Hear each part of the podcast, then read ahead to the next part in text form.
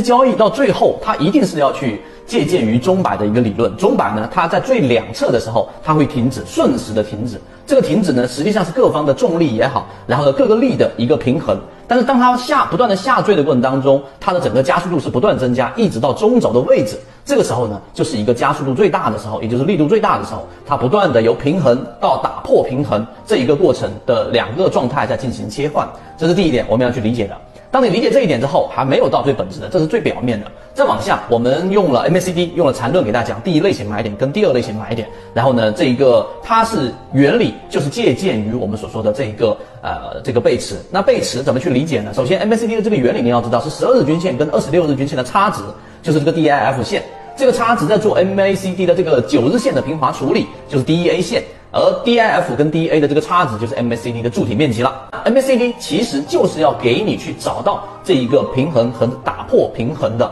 这一个关键。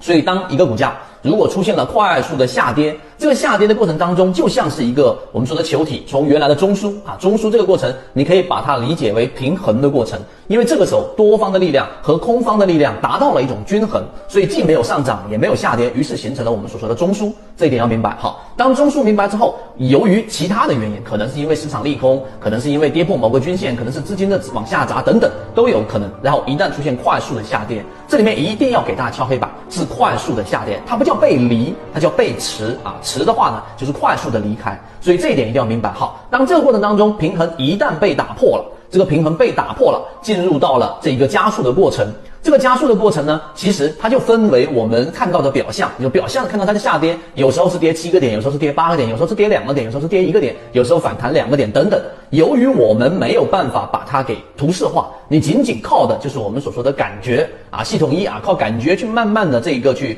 体验，但是你看不到里面内在的加速度的变化，于是就有了我们所说的交易模型。交易模型里面，MACD 就是用我们刚才说的下跌过程当中，当你发现小级别股价还在创新低，但是 M MACD 的柱体实际上呢，已经由绿色的大面积柱体进行了缩减，就是越下跌股价越创新低，但 MACD 却不断不断的在进行的这一个缩减，就是下跌的动能越来越小。而且它们之间这一个差异，就刚才我们说下跌的短期均线跟长期均线的这一个敞口是在不断不断的缩减的、收收敛的。这就像我们说的这一个在传统技术里面的收敛三角形是一个概念的。那这个时候用 MACD 就可以让我们更加理性、更加清晰的能够看到我们这一个标的，然后实际上就已经发生了空方力量的衰竭，甚至出现了背驰，于是就出现了我们所说的第一类型买点。那你用这一个我讲的这么简易的这个模型去套用，你会发现我们在讲的模型虽然简单，但它有效。